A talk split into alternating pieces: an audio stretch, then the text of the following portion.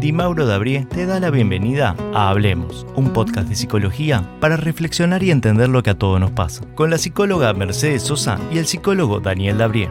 Bienvenidos a todos, estamos con Mercedes para dar comienzo a este capítulo 5 del ciclo Hablemos, el podcast de Di Mauro Dabrie. Les agradecemos a todos, Mercedes, los que nos vienen siguiendo en los primeros podcasts y que han llegado a este capítulo 5. Así es, bienvenidos a todos. Hoy vamos a hablar de vínculos, un tema eh, creo que bien interesante, bien importante, porque en capítulos anteriores hemos hablado de, de, la importancia del cuidado de la salud mental, de lo importante que es la relación con nosotros mismos.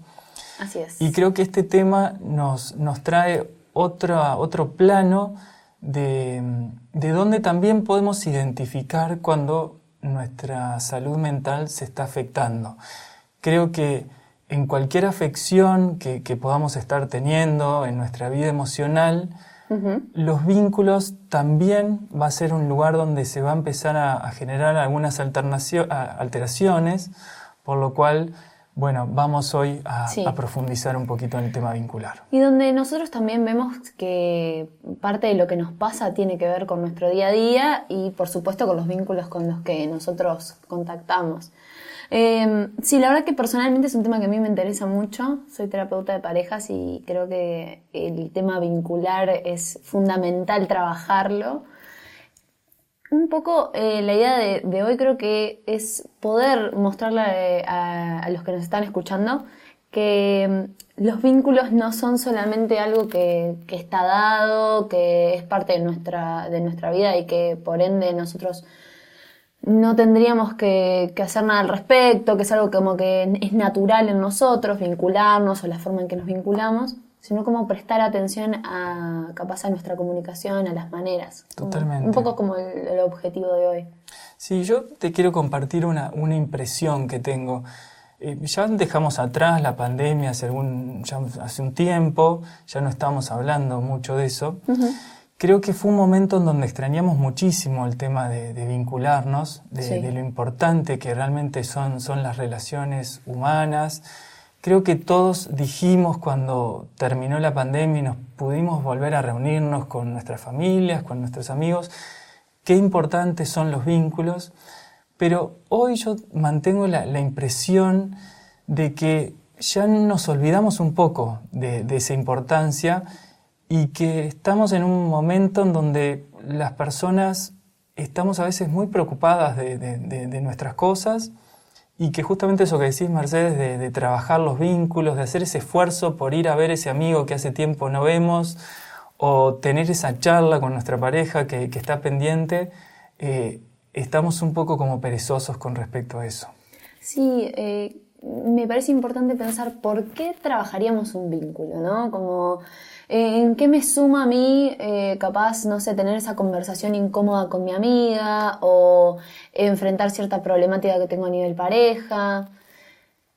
Eh, nosotros como, como, seres humanos necesitamos vincularnos, eso es necesario. La mirada del otro nos, nos, nos forma, nos da una identidad también, que después nosotros capaz más adelante decidimos desmantelar, pero es, es parte de nuestra cotidianidad, ¿no? Y, a veces pienso, como cómo tenemos la idea de que yo tengo que ir al gimnasio, por ejemplo, quiero un cuerpo fit y yo voy al gimnasio, me esfuerzo, hago y requiere de mí un trabajo, una puesta en escena.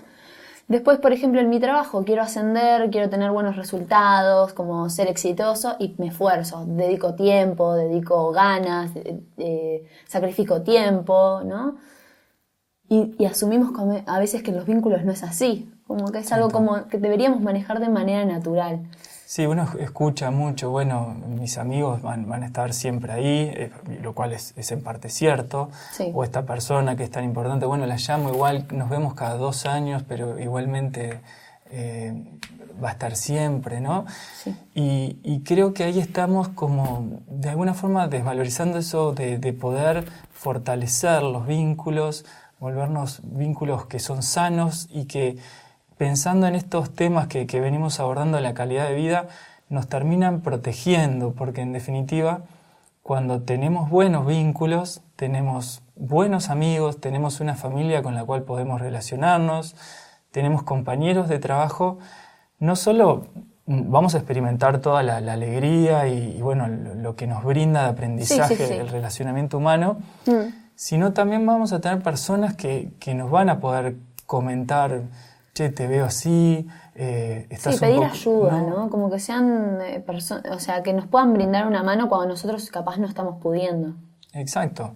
Mm. Que a veces si nos quedamos solos, es, es quizás eh, un, un, riesgo grande. Lo hablábamos en el capítulo anterior en el tema de la depresión sin duda, la debilitación de los vínculos que genera la depresión es, por ejemplo, uno de los, de los aspectos en donde los vínculos son clave mm. y, la disolución de los vínculos empieza a ser un, factor de riesgo. Y ahí creo que sería bueno, yo te lo pregunto, Mercedes, es eh, justamente cómo, qué, qué le podemos recomendar a las personas en cuanto a cuáles serían como las claves para vínculos sanos, para vínculos estos que estamos hablando de protección. Bien, una parte fundamental de un vínculo sano es que a mí me aporte tranquilidad aquellos vínculos que a mí no me aportan tranquilidad en general no, eh, algo tiene que ver con, conmigo, con capaz como que no estoy tan de acuerdo en, los valores o como que siento que no me están respetando. Entonces algo de que yo tendría que valorar en un vínculo sano es el sentirme eh, como en paz con esa persona.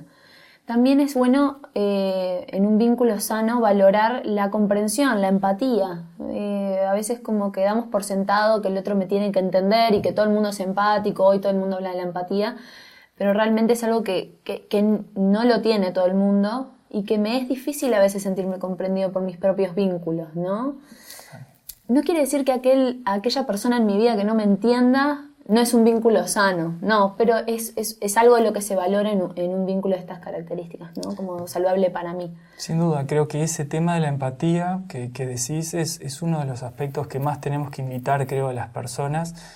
Eh, se dice mucho, hay que ser empático, ¿no? Empatía significa etimológicamente sufrir con el otro, ¿no? Estar cerca del otro, realmente ponerse en, en el lugar del otro creo que a veces las charlas que, tenemos con distintas personas tienden a, ser un poco más como de, mensajes rápidos, sobre todo cuando hay dificultades emocionales.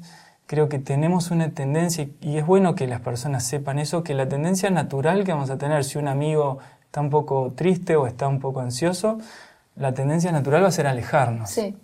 Sí, o, también a, dudar de cómo, cómo es la mejor manera de ayudarlo. Exacto. Eh, sí, sí. En parte también pienso que, que pensando en todos los vínculos, ¿no? Para no siempre ir a las parejas.